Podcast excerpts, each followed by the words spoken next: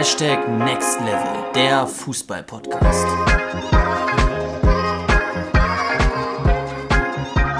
Was geht ab, Next Level Community und herzlich willkommen zu einer neuen Podcast-Folge. Hier bei unserem Podcast Hashtag Next Level, der Fußball-Podcast.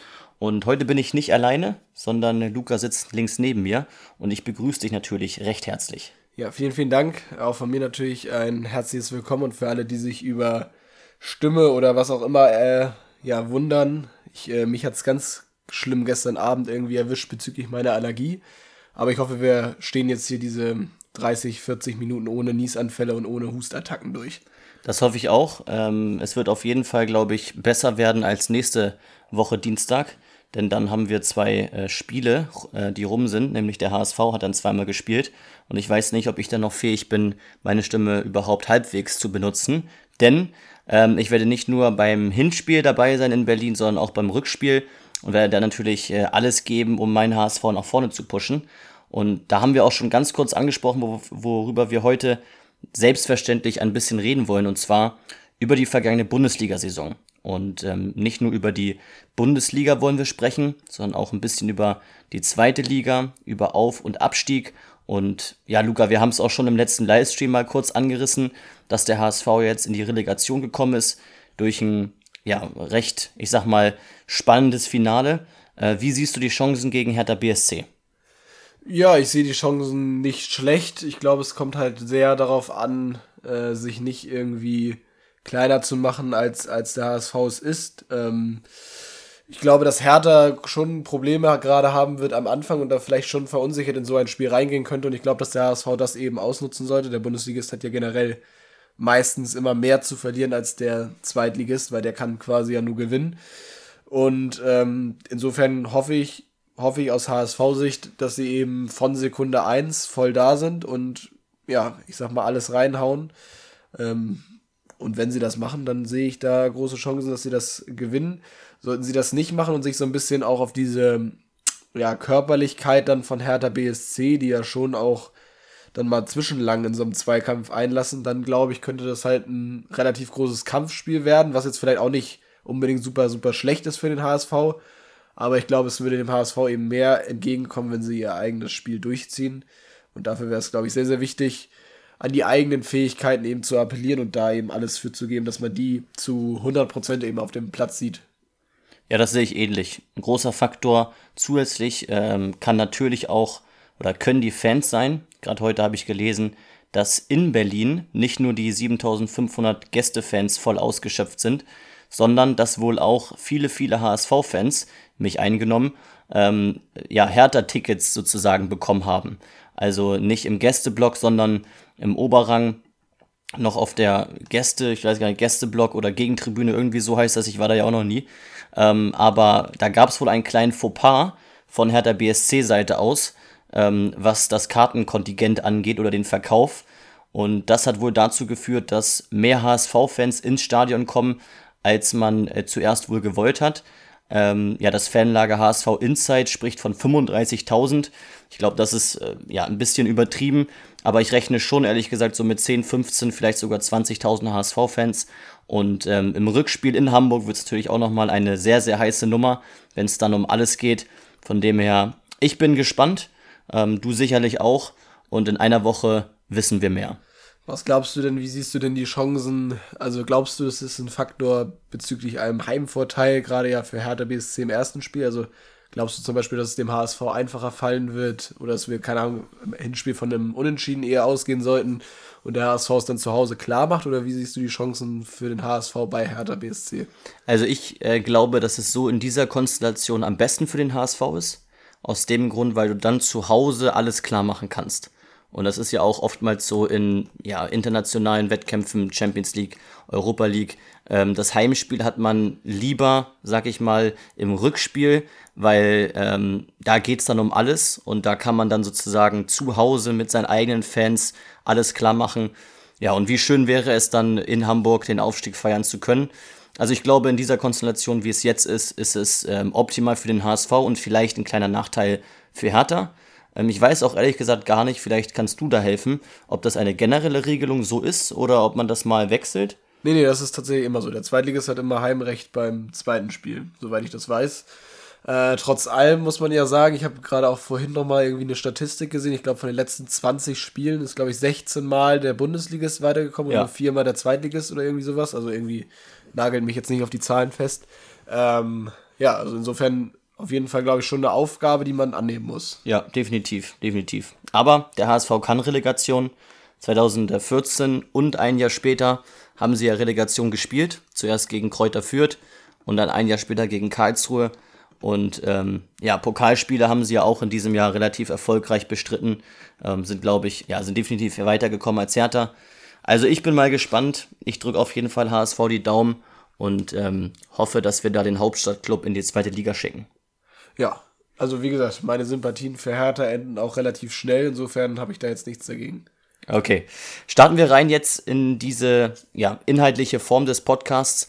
Ähm, wir haben für dich so ein paar Aspekte rausgesucht, die dir helfen sollen mit Blick auf deine fußballerische Weiterentwicklung. Und zwar haben wir Vereine oder auch generell Personen aus der jetzigen Bundesliga-Saison genommen und da mal ja so einen Fachbegriff drüber gezogen und wollen dir mal so ein bisschen erklären, was es damit auf sich hat und ja, was du vielleicht ähm, für dich persönlich mitnehmen kannst. Denn jede Bundesliga-Saison ist ja einzigartig und ähm, in jeder Bundesliga-Saison gibt es Vereine, die überraschen, gibt es Vereine, die ja auch negativ auffallen und es gibt natürlich auch Personen, Trainer, äh, Spieler, wie auch immer, die irgendwas Besonderes erreicht haben oder die irgendwas kennzeichnet. Und starten wollen wir mit dem FC Bayern München. Ähm, und zwar haben wir da den Titel Die Konstanten hinzu hingeschrieben. Und ich finde, ähm, dem FC Bayern München muss man einfach konstatieren, dass sie einfach auf sehr, sehr hohem Niveau konstant spielt. Also wie viele Bundesliga-Titel in Folge sind es jetzt? Ich glaube jetzt zehn oder zehn, elf? Elf, glaube ich. Elf, glaube ich. Ich weiß es auch nicht. Und diese Gier, jede Saison neu, alles zu geben bis zum Titel, das ist, glaube ich, einzigartig. Und das muss man auch sich so erstmal erarbeiten. Und es ist auch eine Form von mentaler Stärke, dass man niemals zufrieden ist mit dem, was man hat. Ja, also ich sehe einfach äh, dieses Video vor mir ähm, in der Sekunde, als, als Bayern da den, ja, als der Abpfiff erfolgte und dann gefeiert wurde, mehr oder weniger gefeiert und wo die Zuschauer eigentlich gar nicht mehr richtig, ja, sich gefreut haben, weil es für sie ja nichts Neues mehr ist. Und generell die Spieler, für die ist es ja auch nichts Neues mehr, vielleicht einige, die neu dazugekommen sind, aber trotzdem diese, diese Gier zu haben, trotzdem immer wieder der Beste sein zu wollen, diese Konstanz auf hohem Niveau, den ersten Platz in der Fußball-Bundesliga zu belegen, das ist eine Form der mentalen Stärke, die du auch für dich mitnehmen kannst. Diese Gier, immer wieder neu, egal, egal wie gut die Gegner sind, egal wie gut die anderen sind, immer wieder neu zu versuchen, seine eigenen Leistungen zu übertreffen. Ich glaube, das ist äh, eine Eigenschaft, ein Aspekt, den man vom FC Bayern München für sich persönlich mitnehmen kann. Und ich glaube auch, dass eine weitere Sache ist, die den FC Bayern München diese Saison auszeichnet, dass sie sich auch durch Ablenkungen nicht haben beeinflussen lassen. Ich erinnere mich an diesen, ja, an, an diese große Diskussion, als Josu Kimmich da vor Mikrofon preisgegeben hat, dass er sich nicht impfen lassen möchte. Und wenig später hat er dann Corona bekommen. Ähm, wir wollen jetzt gar nicht Stellung dazu beziehen, sondern vielmehr wollen wir für dich herausstechen, dass der FC Bayern München trotzdem weiter Fußball gespielt hat. Und dass äh, diese, dieses große Thema, was da drum gemacht worden ist, um Kimmich und den FC Bayern München, dass das ja gar nicht viel sozusagen die Leistung beeinflusst hat, sondern dass sie einfach weitergemacht haben. Genau, es ist quasi ja einfach, sie haben getrennt das, was an medialer Aufmerksamkeit gekommen ist und dem, was sie auf dem Fußballfeld gezeigt haben. Und ähnlich solltest du, wahrscheinlich spielst du jetzt noch nicht in der Bundesliga, kannst du aber natürlich auch auf deinen Alltag übertragen. Sprich, versuch zu trennen, was du zum Beispiel in der Schule machst, was du mit Freunden machst und dem, was du auf dem Fußballfeld sein willst und was für eine Leistung du dort bringen möchtest. Ähm, heißt, wenn du mal zum Beispiel eine schlechte Note zurückbekommen hast oder was auch immer, lass dich dadurch nicht ablenken, sondern bleib trotzdem bei deiner Leistung ganz, ganz konzentriert, fokussiert auf den Fußball.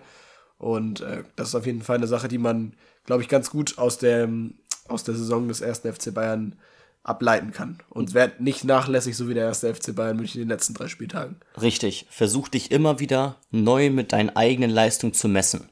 Ja, das ist etwas, was ähm, man aus, auch aus psychologischer Sicht sagt, dass es sinnvoller ist, sich mit seinen eigenen Leistungen zu messen, als mit den Leistungen anderer. Und wenn du jetzt zum Beispiel sagst, ja, ich war nicht gut, weil in dieser Saison gab es vielleicht andere Spieler, die besser waren, dann ist das immer negativer für deine fußballerische Weiterentwicklung, als wenn du dich vergleichst mit deiner Leistung von vor einem Jahr, von vor zwei Jahren, von vor einem halben Jahr. Das heißt, versuch immer ähm, konstant gut Fußball zu spielen, dich niemals zufrieden zu geben und dich immer nur mit dir selbst zu vergleichen. Und zwar mit dir selbst von vor, wie gesagt, einem halben Jahr oder einem Jahr, sodass du wirklich deine Fortschritte für dich herausziehen kannst. Der zweite Faktor oder auch die zweite Mannschaft, die zweite Person, die wir für dich herausgestellt haben, ist Steffen Baumgart und der erste FC Köln. Und da haben wir den Titel Das Mentalitätsmonster für dich herausgestochen. Und ich glaube, Motivation, Leidenschaft, Teamgeist und Wille sind immer noch immens wichtige Werte im Fußball. Ich glaube, dass der erste FC Köln, der jetzt ja auf dem, ja, lass mich lügen, siebten äh, Tabellenrang ähm, platziert ist, dass der vielleicht nicht die besten Fußballspieler in der Bundesliga hat. Denn die meisten Fußballspieler hatten sie auch schon in der Saison davor und da war sie, waren sie deutlich schlechter platziert. Ich glaube, dass dieser Teamgeist, den sie hatten, der Wille, die Leidenschaft und die Motivation auch, die der Trainer Steffen Baumgart den Spielern vermittelt, dass besonders der dafür gesorgt hat, dass die Spieler alles aus sich herausgeholt haben. Ich erinnere immer wieder diese Szenen, diese Videos auf TikTok, YouTube sieht man sie auch manchmal, so kleine Ausschnitte von der Doku 24-7 1. FC Köln, wo Steffen Baumgart eine Kabinenansprache hat und einfach extrem motivierend auf seine Spieler einwirkt. Leider kann man die äh, Doku nur sehen, wenn man irgendwie irgendwas von Köln abonniert hat oder so. Aber allein schon die kleinen Ausschnitte reichten, um zu erkennen, was für ein ja, Typ Steffen Baumgart ist und dass er sehr, sehr viel mit Motivation arbeitet. Und das hat man insbesondere bei den Spielern auch gesehen, die bis zur letzten Sekunde gekämpft haben, auch bei Rückständen niemals aufgegeben haben. Und ich glaube, du kannst auch gerne mal deine Meinung gleich dazu sagen, Luca. Ich glaube, was Baumgart mit Köln erreicht hat, ist ein Spiegelbild der mentalen Eigenschaften, die man als Fußballer mit sich bringen sollte. Auf jeden Fall. Also ich glaube, man muss das ja auch nochmal in einem anderen Kontext sehen. Ich glaube tatsächlich, dass es jetzt am Ende fast ein bisschen enttäuschend ist, dass sie nur Conference League gespielt haben. Sie hatten ja eigentlich fast noch bis zum letzten Spieltag sogar die Chance auf die Champions League, hatten dann aber ja auf jeden Fall gute Chancen eigentlich für die Europa League. Haben es jetzt am Ende des Tages aber nicht geschafft, weil Stuttgart ja die Klasse gehalten hat. Aber ich finde viel beeindruckender, und das trifft natürlich genau darauf zu, was du gerade angesprochen hast, ist ja auch die Tatsache, dass der erste FC Köln in der letzten Saison noch Relegation gespielt hat gegen Holstein Kiel. Sprich 16. geworden ist. Wenn man jetzt vergleicht 16. und du hast auch gerade schon gesagt, die Fußballer haben sich eigentlich relativ wenig geändert. Also da war jetzt kein riesiger Kaderumbruch. Und du spielst mit der gleichen Mannschaft in der einen Saison Platz 16. Ich glaube, in der Saison hat äh, Baumgart auch erst übernommen. Ja. Irgendwann in der Mitte, als es nicht so gut lief. Und äh, jetzt spielst du eben einen siebten Platz äh, und nimmst am internationalen Geschäft teil. Dann ist das auf jeden Fall, glaube ich, äh, eine sehr, sehr, sehr, sehr gute Leistung. Und äh, was Baumgart da, glaube ich, sehr, sehr besonders macht, ist einfach diese Identifikation auch mit seiner Mannschaft, äh, wie er da quasi jede Sekunde dann auch draußen für alle auf dem Feld mitfiebert und äh, vollen Einsatz eben auch an der Außenlinie gibt, sodass du halt wirklich das Gefühl hast, dass du fast einen zwölften Mann mit auf dem Feld hast. Äh, für mich natürlich auch diese Saison äh, eine der Szenen, die, die, die man nicht vergisst, wo er mit äh, Anthony Modest diesen tollen Mützenjubel hatte, wo ja. Modest ihm die Mütze geklaut hat. Äh, ja, nee, auf jeden Fall, also gebe ich dir total recht und ich glaube auch, dass es eben auf jeden Fall zur DNA von Steffen Baumgart gehört, ihm niemals aufzugeben, selbst wenn du halt hinten liegst und die Situation ja nahezu auswegsmäßig ist, ähm, dass du dann eben weiterhin daran glaubst. Genauso damals ja auch, kann man ja auch noch mal auf die Relegation beziehen. Haben sie ja dann, glaube ich, das Hinspiel 1-0 verloren, bin ich da richtig informiert? Ich glaube ja. Es nicht. Ich, ich glaube glaub, 1-0. Ja. 1-0 auf jeden Fall, glaube ich, verloren und haben dann, glaube ich, im Rückspiel eben 5-1 oder was auch immer auf jeden Fall Kiel ganz schön, ja, ganz schön abgefertigt und äh, ja, auf jeden Fall eine starke Leistung gezeigt, eben auch nach einem Rückstand. Was kannst du jetzt für dich mitnehmen, beziehungsweise wie könntest du diese diese Eigenschaften, diese mentale Stärke, die Baumgart und den ersten FC Köln auszeichnet, wie kannst du das für dich beanspruchen? Versuch dir immer wieder vor Augen zu führen, was dein Warum ist oder dein Wofür im Fußball. Wofür willst du besser werden im Fußball? Wofür willst du womöglich Fußballprofi werden? Was macht dir Spaß am Fußballspielen? Warum willst du das erreichen?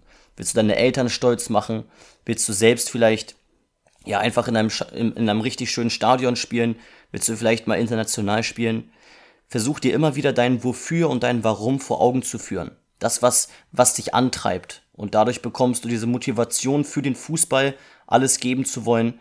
Und versuch auch zu trainieren, dass du niemals aufgibst, indem du dir in den letzten Sekunden eines Spiels oder generell, wenn du zurückliegst, immer auch Selbstgespräche hast mit dir selbst und dir klar machst, dass du noch nicht aufgeben solltest. Das kannst du im Individualtraining und im Mannschaftstraining trainieren und dann für dein, für dein Spiel umsetzen und dadurch immer weiter steigern. Genau, die vierten, die dritten, die wir für dich haben, das sind die erfolgreich Demütigen, der SC Freiburg.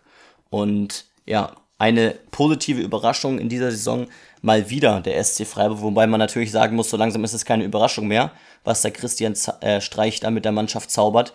Ähnlich wie der erste FC Köln hat der SC Freiburg auf dem Papier bei weitem nicht den besten Kader. Aber sie haben einen sehr, sehr guten Trainer, der inzwischen der dienstälteste Bundesliga-Trainer ist. Und sie haben auch eine Mannschaft, die sich durch verschiedene, durch verschiedene Stärken auszeichnet. Das ist nicht, nicht nur die Standardstärke, die sie haben, sondern auch die Abgezocktheit und das ist auch die Geduld und Ruhe und auch die Demut vor allen Dingen, sich nicht zu überheben. Und das haben wir jetzt mal beim SC Freiburg für dich heraus, herausgesucht. Ich glaube, was den SC Freiburg auszeichnet, ist einfach diese Demut, dass man auch in den Medien nichts von sich gibt, wovon man nicht selbst überzeugt ist. Und dass man auch nicht sich zu hohe Ziele setzt und dass man dadurch auch ja keine bösen Überraschungen erfahren kann. Dass dadurch auch einfach keine Medien irgendwie auf einen zukommen können und einen fertig machen können, weil man ja einfach immer tief stapelt und weil man immer Schritt für Schritt denkt. Und da ist der, der Christian Streich ja das beste Beispiel dafür, wenn man sich mal seine Interviews, ähm, ja, wenn man sich mal seine Interviews anschaut. Er ist ein Typ, der auch niemals aufgibt, der immer wieder auch den Fehler sucht, um ihn zu berichtigen. Aber er ist vor allen Dingen ein Typ, der ähm, auch die Sozialisation kennzeichnet oder widerspiegelt und der immer wieder sagt, nein, wir wollen Schritt für Schritt denken, ähm, wir denken nicht an Europa, wir wollen jedes Spiel gewinnen, aber wir bleiben demütig.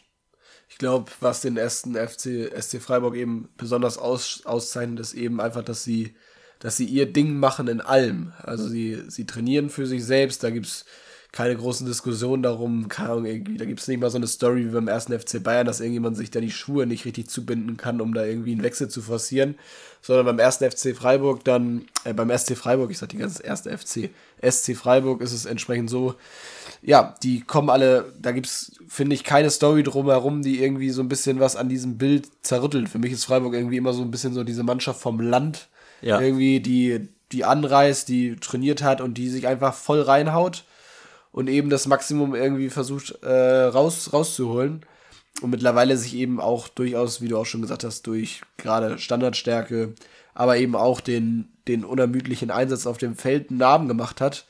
Und äh, das sind eben auch, sagen wir auch immer wieder, durchaus die Fähigkeiten, die eben, womit es eben anfängt. Und das äh, sind nachher Fähigkeiten, wenn man eben immer daran glaubt und immer vollen Einsatz gibt, egal wie der Spielstand ist. Äh, das sind dann Fähigkeiten, die dir eben auch am Ende des Tages auch Spiele gewinnen werden. Und äh, deshalb Freiburg dieses Jahr ebenfalls ja sehr, sehr lange im Champions League-Rennen dabei gewesen. Ich glaube, das wäre tatsächlich auch etwas viel gewesen. Aber ich glaube, ein hervorragender Vertreter für die Europa League für Deutschland. Ähm, jetzt auch mit neuem Stadion und allem drum und dran, glaube ich, dass die ja sehr, sehr gute Chancen haben, da eben auch, ich sag mal, einen ähnlichen Flair, wie es zum Beispiel diese Saison auch Eintracht Frankfurt in der Europa League rübergebracht hat, äh, zu vermitteln und äh, sehe die Chancen da auch nicht schlecht, dass sie da auch relativ weit kommen. Ja, auch vor allen Dingen große Sympathieträger in Deutschland. Also ich kenne niemanden, der sagt, äh, ich mag so Freiburg überhaupt nicht. Die nächste Person, die wir für dich haben, ist der Zauberfuß, Christopher Nkunku von RB Leipzig. Und wir haben bewusst auch einen Spieler jetzt mit reingenommen, weil ja, wir einfach so für dich auch für deinen für deinen Trainingsplan oder für deine Trainingsplanung etwas ähm, ja dir mitgeben wollten.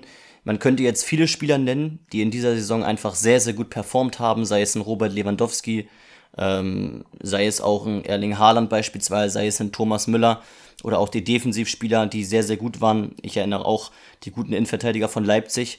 Aber wir haben Christopher Nkunku mal genommen, weil das ein Offensivspieler ist, der sehr, sehr viele Stärken ähm, mit sich vereint. Und das ist zum einen eben, dass er eine hervorragende Ball- und Mitnahme hat, eine sehr, sehr gute Technik, damit meinen wir Ballkontrolle auf engem Raum. Er hat ein sehr starkes Tempo-Dribbling und ich habe auch schon die eine oder andere Finte von ihm gesehen. Ich weiß immer noch irgendwie so eine Finte, ähm, davon gibt es auch ein YouTube-Video, ich weiß nicht mehr genau welche es war, ob es ein Rainbow war oder irgendwie sowas, wo er den Gegenspieler komplett hops nimmt. Ähm, und er hat eben auch einen hervorragenden Torabschluss. Das hat er nicht nur national gezeigt in der Bundesliga, sondern auch international in der Champions League. Und ich glaube, das sind Stärken, die hervorragend für die Position, die er bekleidet, dass er so die Zehnerposition vereint. Und das kannst du für dich als Offensivspieler einfach mitnehmen, dass diese Technik einfach immer noch entscheidend ist. Ja, diese Technik, diese Ballan- und Mitnahme, das Tempo-Dribbling, die Finden, der Torabschluss. Versuche deine Stärken zu trainieren, aber vernachlässige die Technik nicht. Denn die Technik ist und bleibt eine sehr, sehr wichtige Fähigkeit, speziell eben für Offensivspieler. Absolut, das ist ja auch die Grundlage für viele anderen, andere Techniken. Also du brauchst halt fast ja gar nicht anfangen, zum Beispiel eine Finte zu trainieren, wenn du grundlegend erstmal noch Schwierigkeiten hast, zum Beispiel den Ball richtig anzunehmen. Jetzt einfach mal ganz runtergebrochen. Äh, absolut gebe ich dir recht. Ich glaube, in Kunku ein ja, sehr, sehr guter Spieler und ähm, hat diese Saison zu Recht auch, ähm, ich glaube, ist er Bundesliga-Spieler des äh, Jahres geworden. Gestern habe ich, wenn ich das richtig gelesen habe, also vor zum Beispiel einem Robert Lewandowski, und meiner Meinung nach auch absolut zu Recht. Genau, der letzte, der letzte Punkt, den wir hier noch rausgearbeitet haben, äh, sind die Kämpfer. Und darunter haben wir hier den VfB Stuttgart stehen. Und äh, für alle, aber ich denke, das werden eigentlich auch die meisten von euch wissen, die es äh, nicht mitbekommen haben sollten. Stuttgart hat ja vor dem letzten Spieltag auf dem Relegationsrang ähm, gestanden und nur ein Sieg und eine Niederlage von Hertha konnte für Platz 15 reichen. Das heißt, wir hatten drei Punkte Abstand und waren auf jeden Fall auch auf Schützenhilfe vom äh, gegnerischen, äh, nicht gegnerischen Team, aber auch schon gegnerisches Team, aber von einem anderen Platz quasi angewiesen. Hertha hat nämlich, genau, Hertha hat nämlich bei Dortmund gespielt und ähm, ich habe es tatsächlich auch gerade in einem äh, von unseren Coachings erzählt, Justin, äh, was, was auf jeden Fall, wo wir über das Thema gesprochen haben, den richtigen Fokus haben und wie man mit äh, negativen Dingen im Spiel umgeht. Ähm, ich finde, das ist ein sehr, sehr gutes Beispiel dafür gewesen. Wer sich nochmal dran erinnert, ich glaube, in der zehnten Minute hat äh, Stuttgart ein, ja, doch, es war schon Elfmeter, aber ja, also ein Kann-Elfmeter äh, zugesprochen bekommen vom Schiedsrichter. Und äh, Kalajdzic ist angetreten zum Elfmeter und hat den Elfmeter ja nicht ganz schlecht geschossen, aber halt auch nicht richtig, richtig gut. Und äh, der Torhüter hatte halt die Ecke.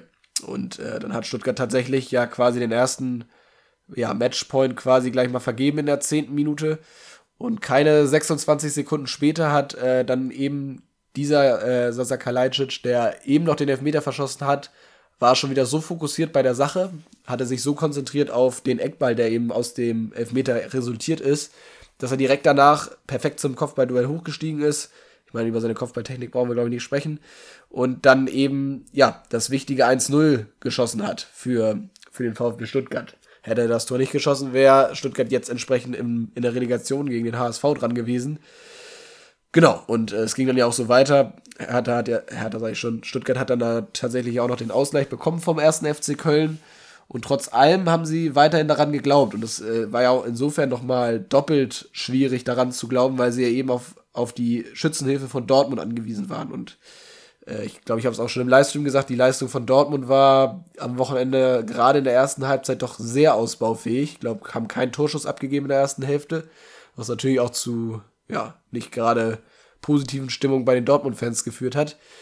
Aber äh, Stuttgart hat äh, eben bis zur letzten Sekunde dran geglaubt, dass auch Dortmund eben das Ding noch holt. Und ich glaube, dann in der 80. ist das 1-1 irgendwann gefallen. Da wurde es dann natürlich gleich schon mal ein bisschen hektischer. Und in der 84. hat äh, Dortmund tatsächlich das Führungstor geschossen. Problem war dann nur, dass Stuttgart ja noch 1-1 äh, quasi gegen Köln gespielt hat. Und äh, auch Stuttgart hat sich eben nicht aufgegeben und hat dann alles nach vorne natürlich gehauen. Und in der 88. Spielminute, wenn du das hier richtig raufgeschrieben hast, Justin, äh, das äh, Siegtor tatsächlich erzielt. Also zwei Minuten vor Ende der regulären Spielzeit, ich glaube nach dem Eckball war es, ähm, erzielen sie eben wieder ein Kopfballtor, auch ein relativ kleiner Spieler. ähm, ja, und haben eben bis zur letzten Sekunde da an ihre eigenen Stärken und an den Willen in der Mannschaft gedacht und äh, sich bis zur allerletzten Sekunde eben entsprechend nicht aufgegeben. Ja, genau das kannst du auch für dich persönlich äh, mitnehmen. Glaub immer an dich und deine Stärken und versuch immer den Fokus zu behalten. Auch das ist übrigens eine Form des mentalen Trainings, die wir auch in unserem Mentoring-Coaching immer wieder anwenden. Ähm, Sasa Kalajdzic beispielsweise in dem Moment brauchte eine sehr, sehr starke Aufmerksamkeitsregulation.